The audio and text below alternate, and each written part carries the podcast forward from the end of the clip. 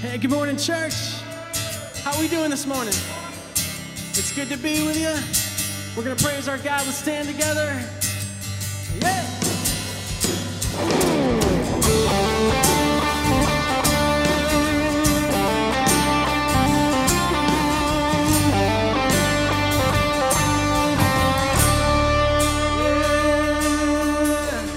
Sing this with me, come on. God, I'm on my knees.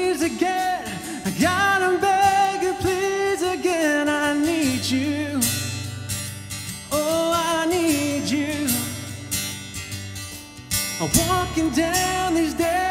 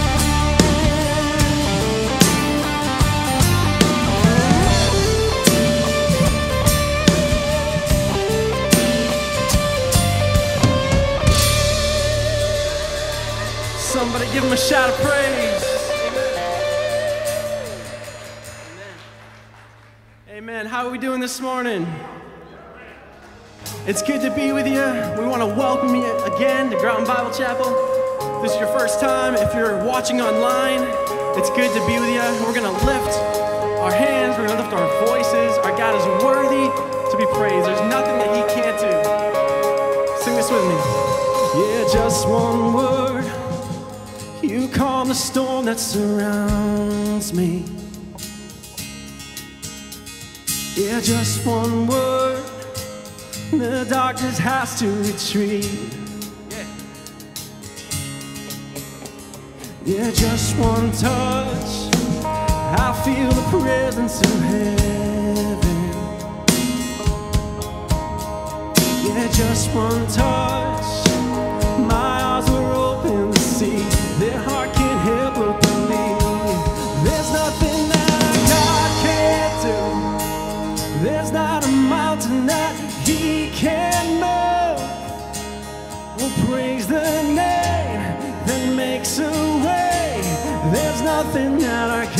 can do.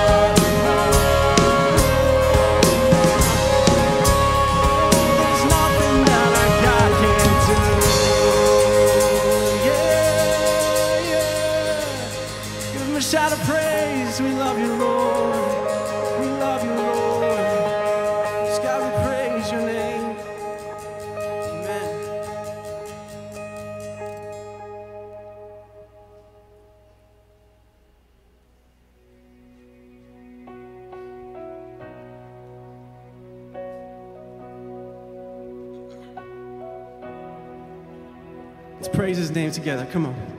Who has the power to raise the dead? And who can save us from our sin? He is our hope, our righteousness. Jesus, only Jesus.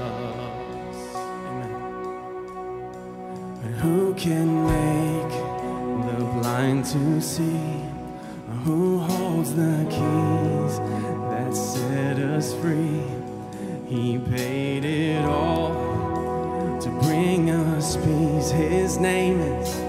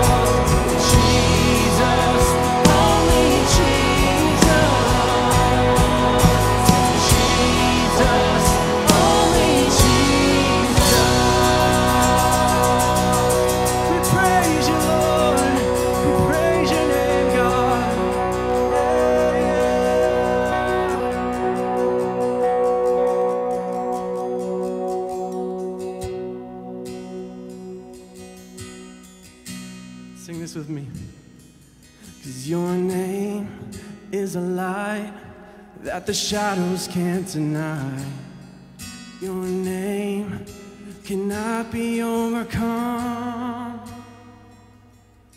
Your name is alive, forever lifted high.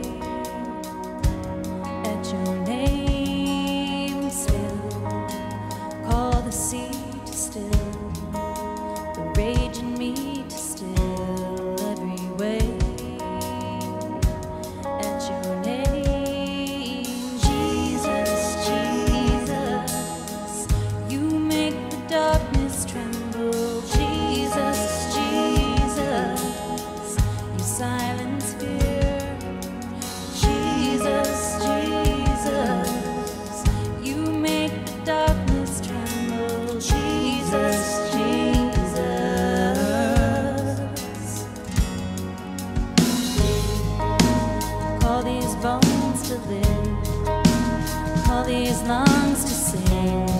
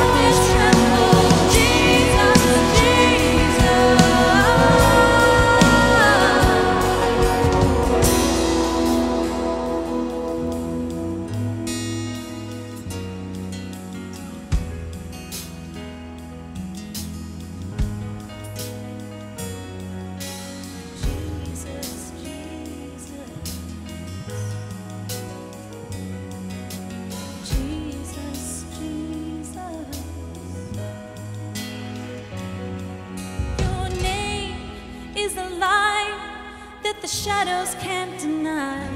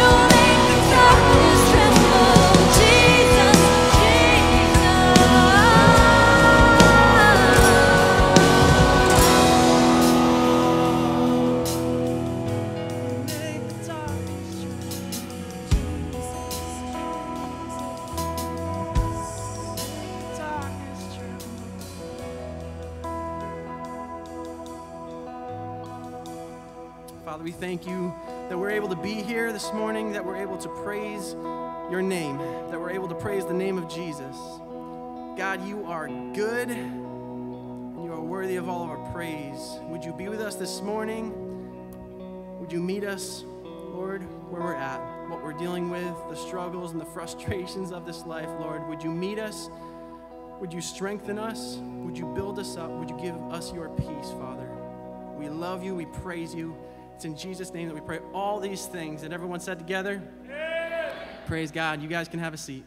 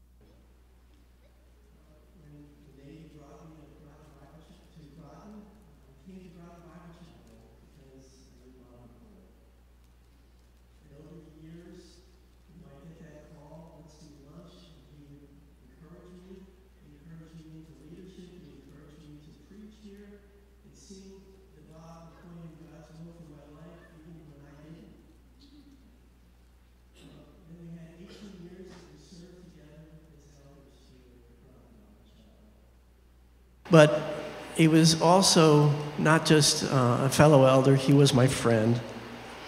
You know, he was there to, to greet us when we brought home the new babies. When we had a flood at our house, he was there to help clean things up. When I had to move my office, he was there to carry things from one location to another. He even helped edit the term papers for my children. In Proverbs 17 17, we read, A friend loves at all times and a brother is born for a time of adversity. Bob was a friend and he was a brother, but he was also gifted.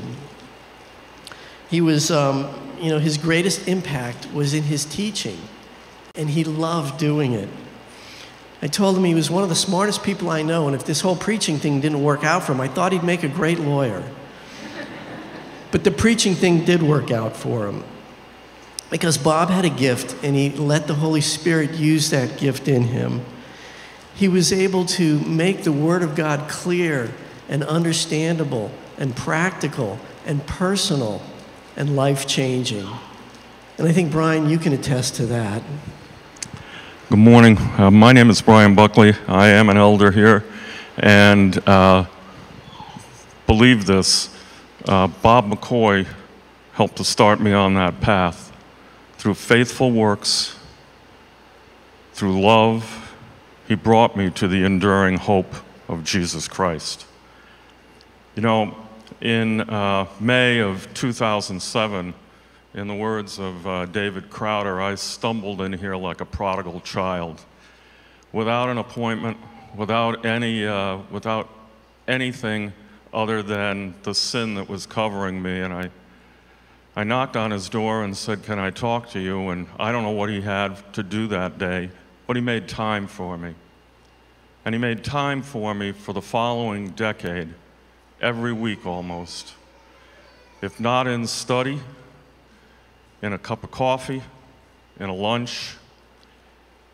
He was truly God's servant. So I have been served by him.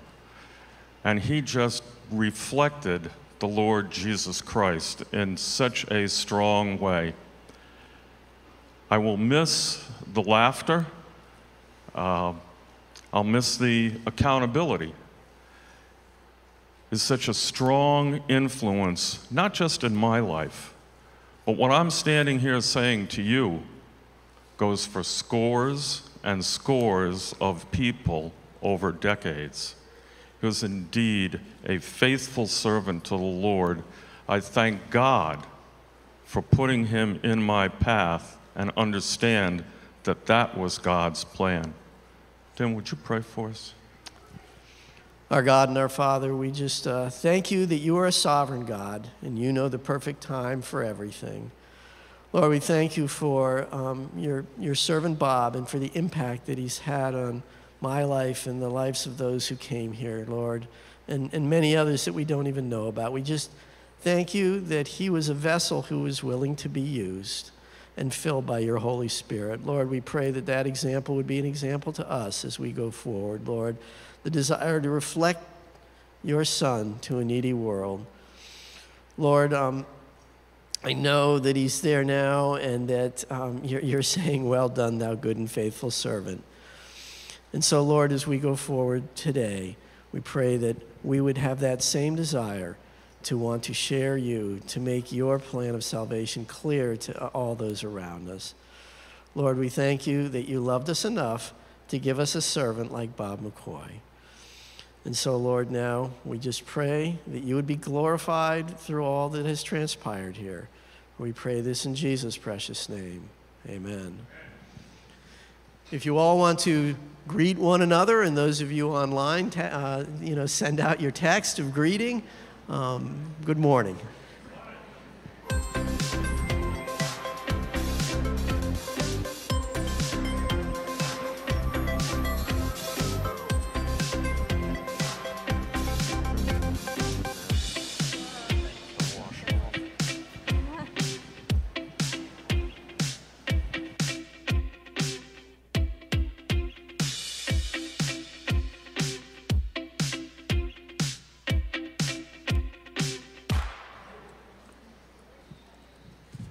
Good morning to you. Um, it is my privilege to introduce to you a homegrown GB seer, um, a young adult who has had some exciting things going on in her life, Riley Barnes.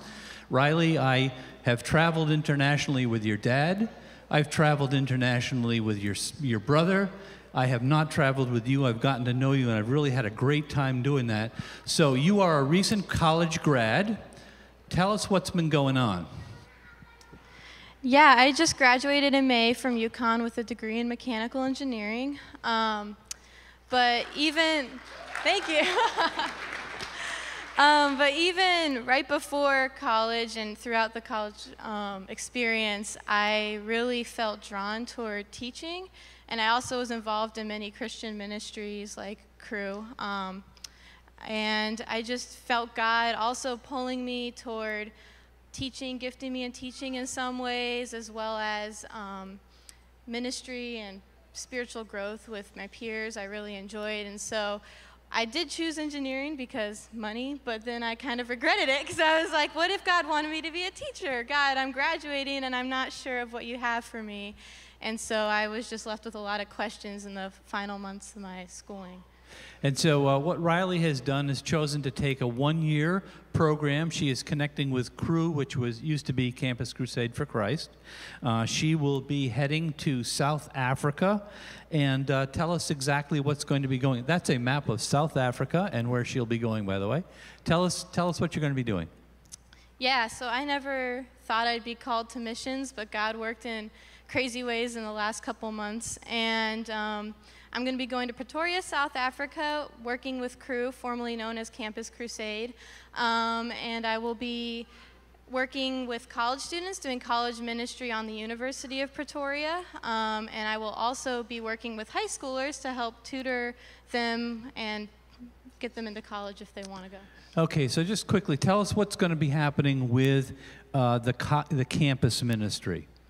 Yeah, so campus ministry is pretty exciting. Um, I'm going to be, like I said, at the University of Pretoria, and I'll be working with staff who's in place there from Cru. We're going to be meeting with students on a daily basis in campus. There are students already involved in Cru that we're going to be discipling and growing and meeting with on a regular basis, as well as doing campus outreach, evangelism, um, and just really trying to grow the Christian movement and atmosphere on that campus. Yeah, and that's that is uh, an exciting thing in itself. But she's going to double that with another job, and she's going to be working with a, a project called the Mamelodi Initiative. Mamelodi is an area that is um, uh, one of the things that used to be covered by apartheid back in the day. It is still an area of um, primarily a black community, primarily underserved. And uh, uh, tell us about this Mamelodi in- initiative that you'll be involved with. Yeah, I'm really excited about this part. Cru's been partnering with the Mamelodi Initiative for many years now, and what we do is we're assigned three to five high schoolers a week that we're going to be tutoring after school, and these are high schoolers who want to get into college, but they just don't have the educational means or funding in their own schools to get them all the way there. At this point, only about 1 in 50 students from this region actually make it to college, and so we're trying to bridge that gap, and this program's been really successful with that in the past, and so I'm excited to keep working with them. And then in June, we're going to have a three-week intensive kind of like summer camp where we just rent out a whole college campus. These high schoolers come and like hundreds of them come and it's completely free to them and we just mentor and tutor them and we also get a chance to share the gospel with them at this camp so really excited about working with them Yeah, it's interesting, isn't it, the way God blends our passions and puts them into points of ministries. So that's exciting. South Africa, how can we pray for you? Yeah, so there are a couple things. Um, definitely safety and travel and being there. Um, COVID restrictions. As of right now, we are able to get visas to go, which is really exciting. We were unsure about that like a month ago.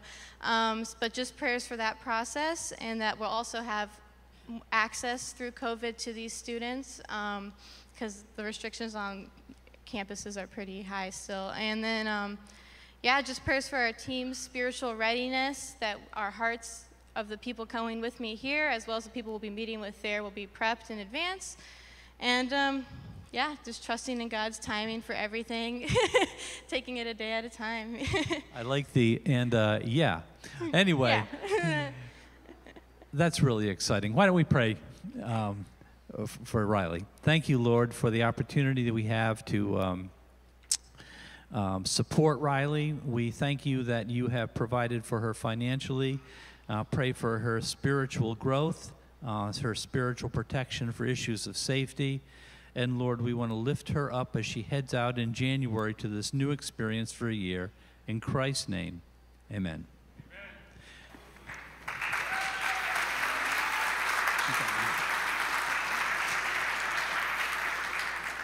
All right. Good morning, GBC. My name is Zach. I'm one of the pastors here. I always love, I was a part of Campus Crusade for Christ in college, and it's funny, whenever you change a name for like 15 years, it actually makes the name longer because you got to say Cru, formerly Campus Crusade for Christ, uh, just how it works out. Thank you so much, Johnny. Um, can we give our worship team a clap? Yeah. I'll also just want to add, um, uh, as, as they shared about, about Bob McCoy, um, one, of, one of the ways that, that the, the people of Groton Bible Chapel have been enormously blessed for decades is the longevity of our lead pastors. And some of you remember Dave Ward, who served for decades, and then Bob McCoy, who served for decades. And our lead pastor now, Gary, was born into the church, and he's been here 40 plus years. And the average lead pastor in America serves their church for four and a half years. And so he puts that in perspective. And so we're just, we're just very grateful for the way God has, has, uh, has elevated people and brought them into leadership here at GBC. Today, uh, we're going to find ourselves continuing through one of the shortest books in the Bible, Ruth, a fantastic story that packs quite a punch for its size, a story of grief and trial, a story of trust and surrender, a story of loyalty and grace. All right, the book of Ruth. And if you have your Bible, you can open up. We're going to be in Ruth chapter 2, and it's towards the beginning for once, right? Usually we're at the end of the Bible. If you hit Samuel or Kings, you've gone too far. You can open up there for yourself. I'm going to do a quick recap of Ruth chapter 1, and then Katrina over here is going to read Ruth chapter 2 for us. And we're going to have someone be reading us through that each week. All right, so at the very beginning, it starts with someone named Naomi and Elimelech. And I think we got a slide. Excellent. I actually put names on the screen because some of you might get confused with some of the some of the family tree. So we get Naomi and Elimelech. They had two sons. We got them up there. Bam. All right, I actually forgot the name. Mahlon and Chilion. There we go. I can see it in the back, but the print is kind of small. Now, don't show the map yet. Don't show it yet. Now, they there was a famine that happened in Bethlehem, and so they had to move to Moab. They moved there for food. And I actually went and I Googled, I asked the question, how far is Moab from Bethlehem? Because I was just trying to get a gauge, and this is actually what popped up right here. so I had to be more specific, right? Now, they ended up moving to Moab, and we'll get to that map in a second. But when they got there, their sons got married. And so we have a picture here to Orpah and Ruth. And then, by terrible circumstances, the men ended up passing away. And so Naomi tells Ruth and Orpah, who are from Moab, go back to your family so that they can remarry. The idea of being a widow, being a foreigner, going back to Bethlehem would have put them in a very difficult situation. But Ruth, in the midst of that, at the very end of chapter one, with her famous kind of poetic verse, says, Where you go, I'll go. Where you stay, I'll stay. Your people will be my people, your God, my God. And so they end up making their way back to Moab, and we have a map of the actual journey there, right? Roughly 35, 40 miles, something like that. And so they get back to Bethlehem, and chapter 2 begins with it being the middle of the barley harvest. And we're going to invite Katrina to read chapter 2 for us now.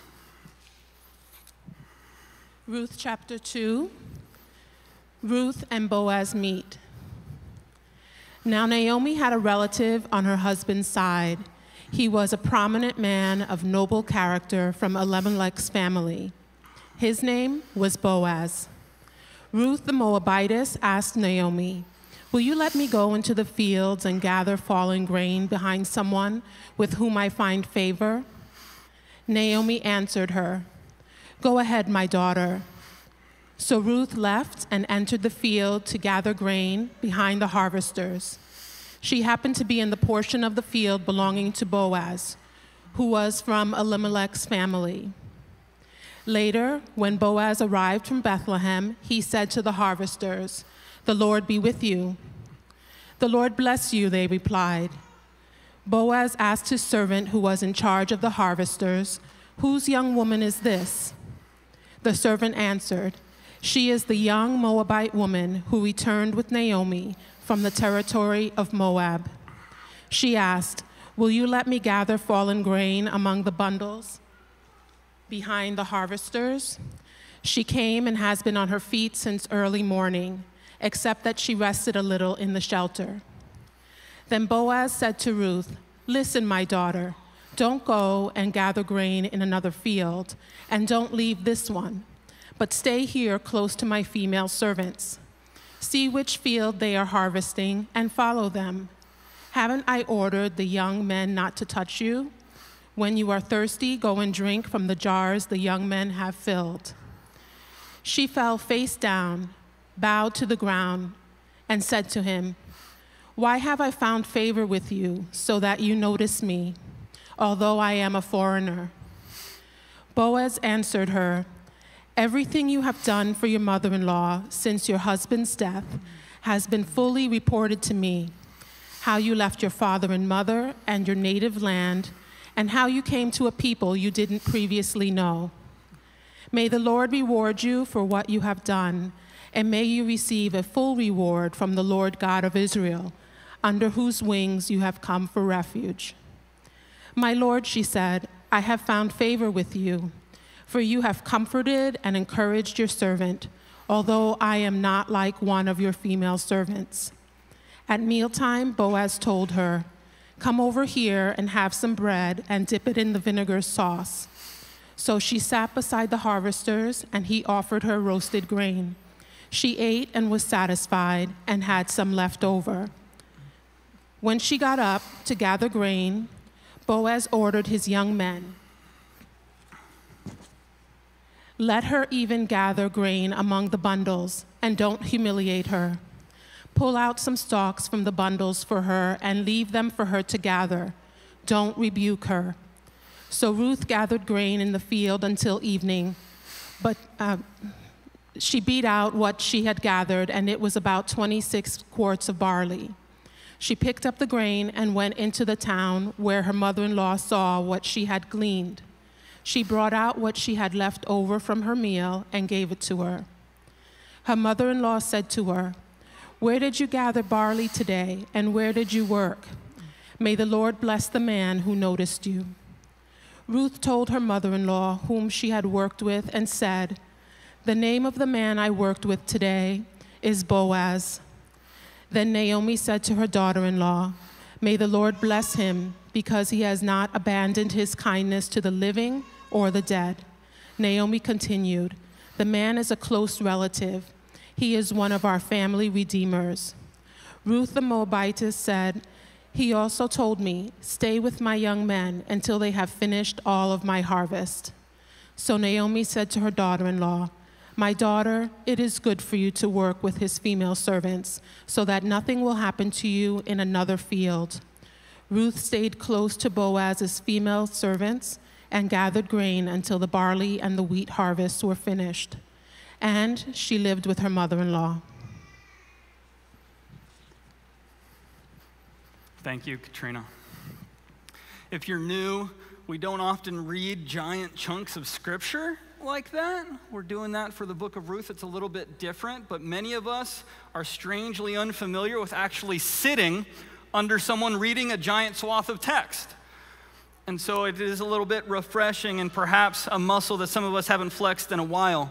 Today, as we get into Ruth chapter 2, we meet this character Boaz. Chapter 1 was all about, again, Ruth and Naomi, but here we, we kind of pivot a little bit towards Boaz. And as we go through it together, we're going to look not just at Boaz, but the hope is to look through Boaz as he is framed as kind of a typology, a prototype, a foreshadowing of Jesus as a kinsman redeemer, which we'll get there in a bit. I'm going to reread verses 2 and 3. It says, Ruth the Moabitess asked Naomi, Will you let me go into the fields and gather fallen grain behind someone who allows me to? Naomi answered her, Go ahead, my daughter. So Ruth left and entered into the field to gather grain behind the harvesters, and she happened to be in the portion of the land belonging to Boaz, who was from Elimelech's family. Now, what's interesting here in verse 3, it says, So she left and entered and, and began behind the harvesters, and she just happened in the portion of the land belonging to Boaz. The, the text literally reads, Her chance chanced upon the land. It just so happened. Another contemporary way of translating this phrase is luck would have it. We have a woman who, with nothing, who is a widow, who is dis- disadvantaged in every way as a foreigner, taking a risk to go out to the fields to grab food that has fallen by the wayside or has been preserved in the corners of the field. And the language here is pretty important. It just so happened right at the very beginning of the, of the book that there was a famine that brought the family into Moab where a son would marry Ruth. And it happened that the famine ended. And it happened that they ended up back in Bethlehem. And it happened that she came upon this field of a, of a man who we find out later is going to be not just someone who can fulfill the kinsman redeemer role, but also who's gracious at that. Dan Block, Old Testament scholar, he writes this. He says, By excessively attributing Ruth's good fortune to chance, the author forces the reader to sit up and take notice, to ask questions concerning the significance of everything that is transpiring. The statement is ironical. Its purpose is to undermine purely rational explanations for human experiences, to refine the reader's understanding of providence. In reality, he is screaming, See the hand of God at work here. One of the most important messages of Ruth, and Gary kind of brought this in a little bit last week, but you see it scattered throughout, is this idea that God is always at work.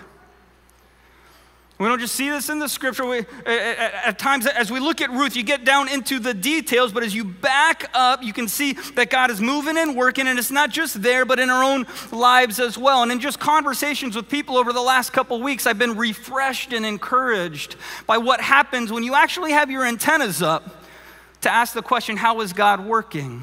I met a young woman a couple weeks ago. She's a fairly new believer who not too long ago, she, she had grown up in a non Christian family, not religious, but she came in, we're having this conversation, and she's walking me through all the coincidences that led to her being where she is. That a family friend, someone who's very devoted to this church, had recommended she check out GBC at some point that not too long ago she ended up moving in with a sister who was in military housing right along the way because she was pregnant. She was caring for her for a little bit, right along the way. And so she would look over and see the cars in the parking lot. That she reached out to a cousin at one point. She started to read the Bible and ask questions. And she started reading it because she wanted to disprove it. And then as she reached out to GBC looking at what sort of things she could get involved in, the only thing available was our apologetics class on Sunday night that worked with her schedule. She was wrestling through at that particular time how the Bible came to be. And she's telling me in the office that the first night she showed up to the apologetics class, the first one just happened to be the class where they talked about how the Bible came to be. Coincidence. She spoke with a cousin and asked her cousin, I'm reading the Bible. If I believe it's true, does that make me a Christian? And her cousin told her to look at Romans 10 9 which says, If you confess with your mouth that Jesus is Lord, believe in your heart that God raised him from the dead, you will be saved. And the, and the day after that she made that declaration, the Bible app, the verse of the day sent to her was Romans 10 9. I could go on and on and on. You see coincidences. You say, wow, God's at work. I also heard from someone else this week. We have some people who are dedicating their time to uh, Thanksgiving baskets and reaching out and doing nominations and, and, and pulling in supplies so that we can bless people. And one of the volunteers reached out to a number that they had gotten for a nomination, and they reached out to the number and didn't get an answer, and they kept calling for two weeks, kept calling the number.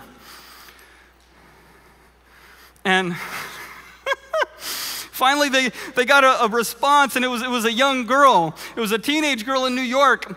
And they thought that it was, originally it was a child of the person they were calling, but it was not.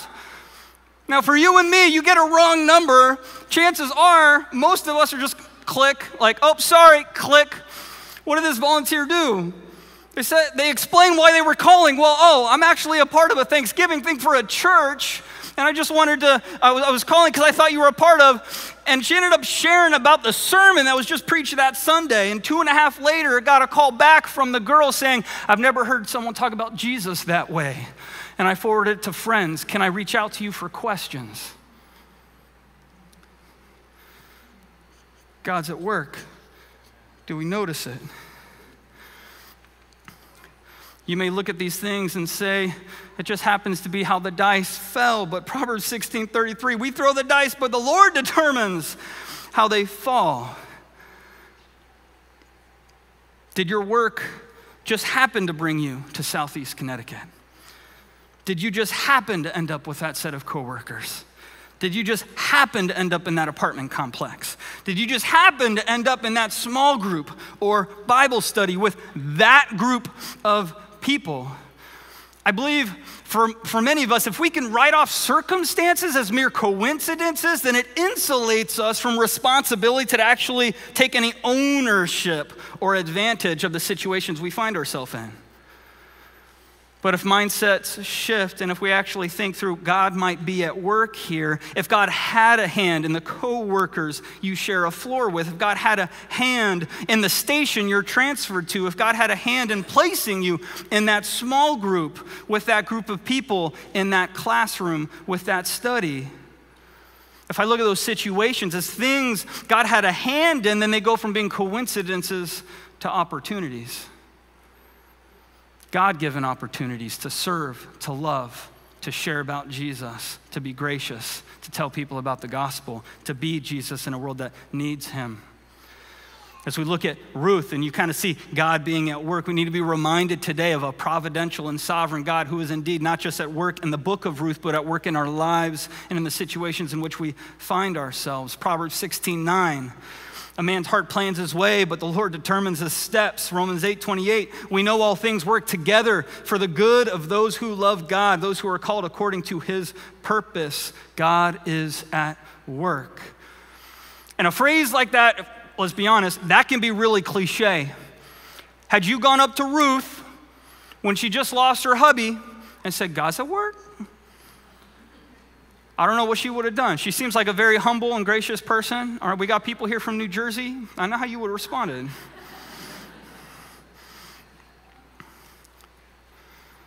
But there's nothing cliche about what we see in the story of Ruth the devastation with which it starts and the redemption that ultimately comes.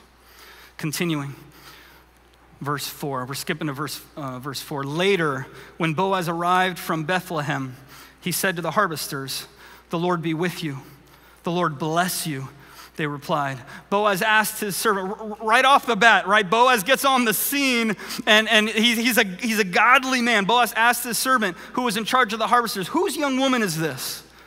That question could refer to who is she married to? Who are her parents? What clan does she come from? But I just point this out. He knew the people who showed up gleaning from his field so well that he could actually tell when someone different was there.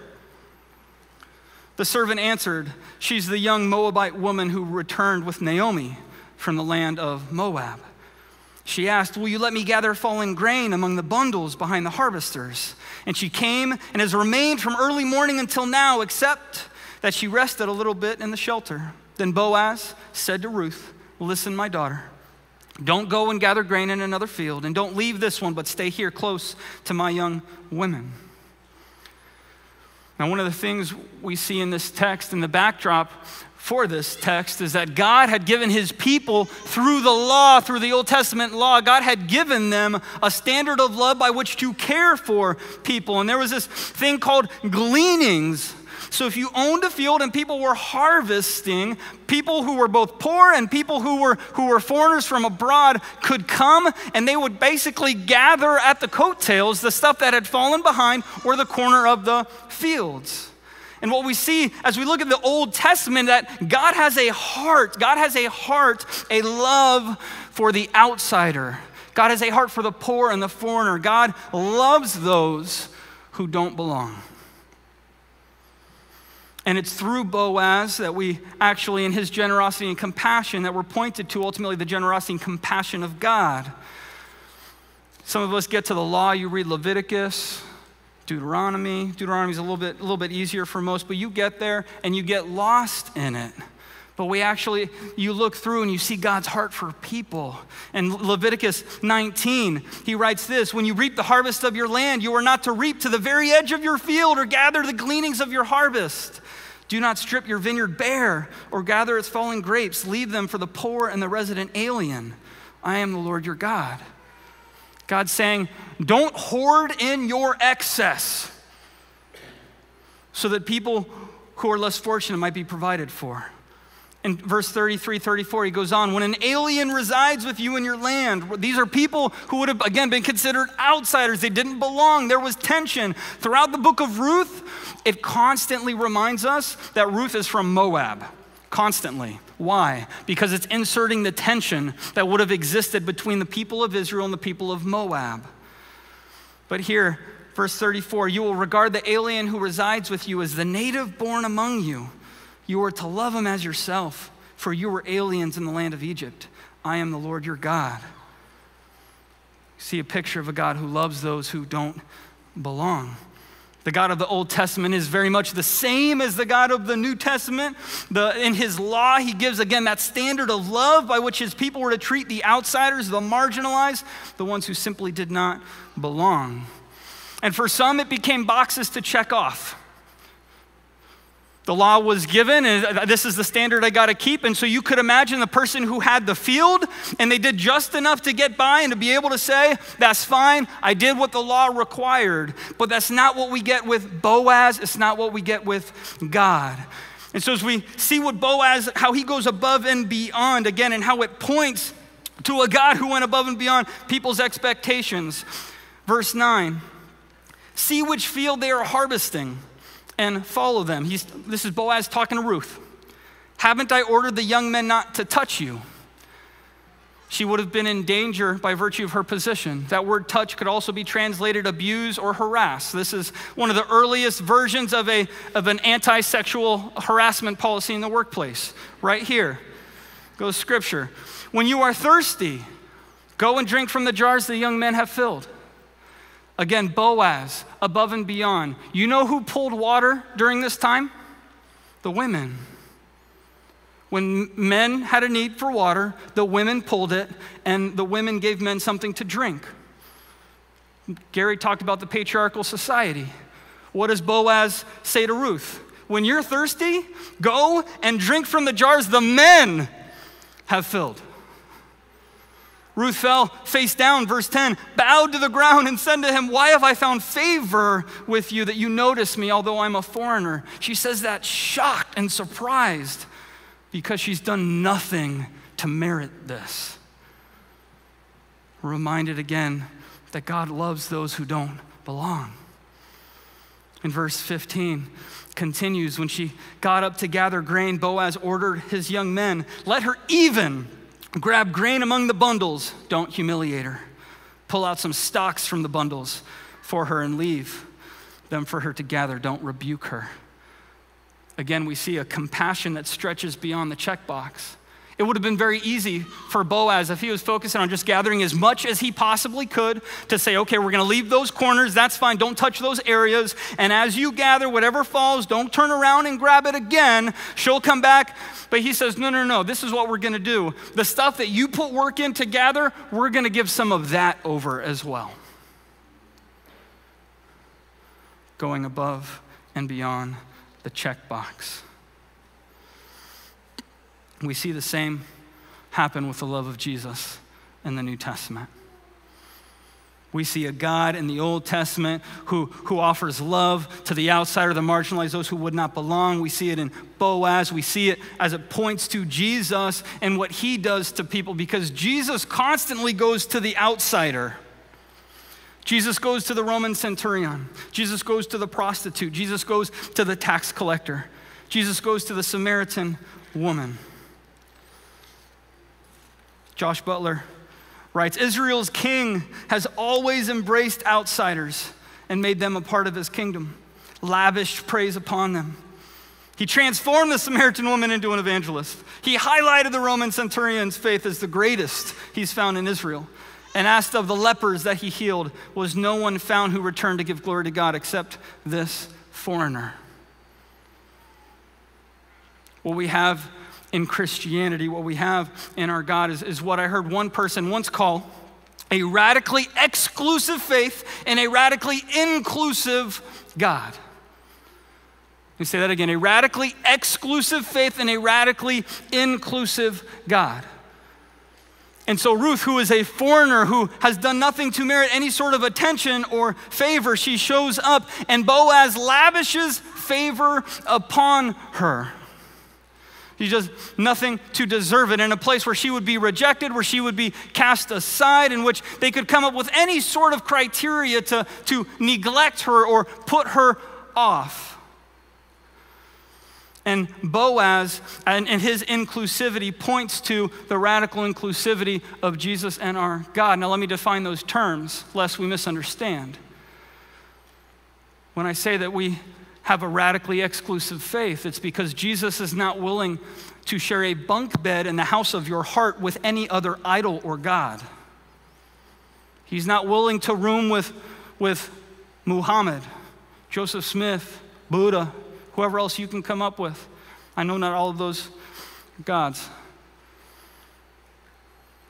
But as we have a radically exclusive faith, Jesus says, I am the way, the truth, and the life. Whoever wants to come to God, got to come through me. But in a radically inclusive God. And by inclusive, what I mean by that is, is no matter who you are or your baggage, no matter where you've come from, no matter your, your ethnicity, your race, your sex, your sexuality, no matter any of those things, for the person who turns from the false promises of the world towards the unfailing promises of Jesus, from the person who turns from the false hopes in the world to the unfailing hopes that we have in Jesus, that whoever that is, no matter the baggage, no matter where you come from, that you are received with a radically including love.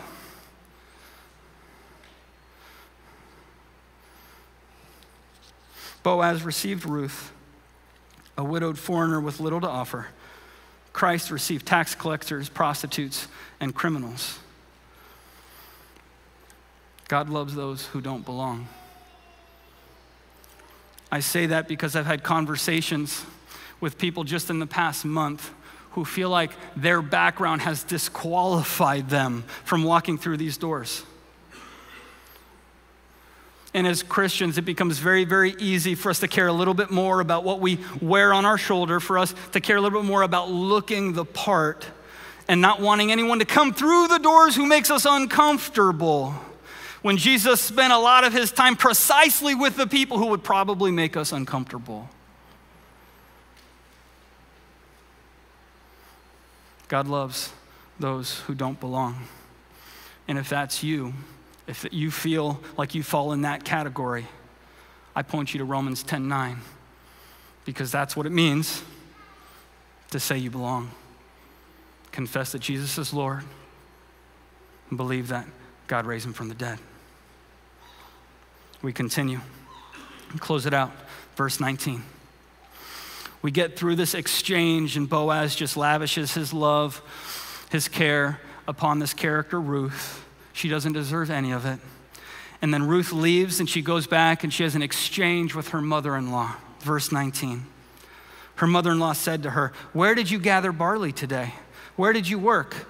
May the Lord bless the man who noticed you. And Ruth told her mother in law, whom she had worked with, and said, The name of the man I worked with today is Boaz. And it just seems like she doesn't quite understand the significance of this. And then Naomi said to her daughter May the Lord bless him because he has not abandoned his kindness to the living or the dead. Naomi continued, The man is a close relative, he's one of our family redeemers. Some of your Bibles will use the word kinsman redeemer or guardian redeemer.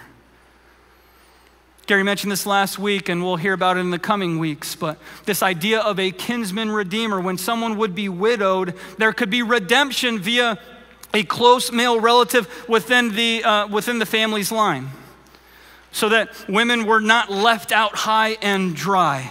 It was a social safety net for 3,000 years ago plus. And so, in the midst of that, you never know, you, you never know who that kinsman redeemer could be. Would they be a gracious or a compassionate person? Well, it happened that Boaz was. Would they be willing to fulfill the requirements? It just happens, we'll find out in chapter 3 that Boaz will fulfill the requirements of the law. Would that kinsman redeemer be willing to pay the cost? It just happens in the next chapter that Boaz is. In the coming chapters, he is willing to pay the cost. And in so doing, with all of this, we don't just look at Boaz, but look through Boaz and see Jesus as our kinsman redeemer on the cross.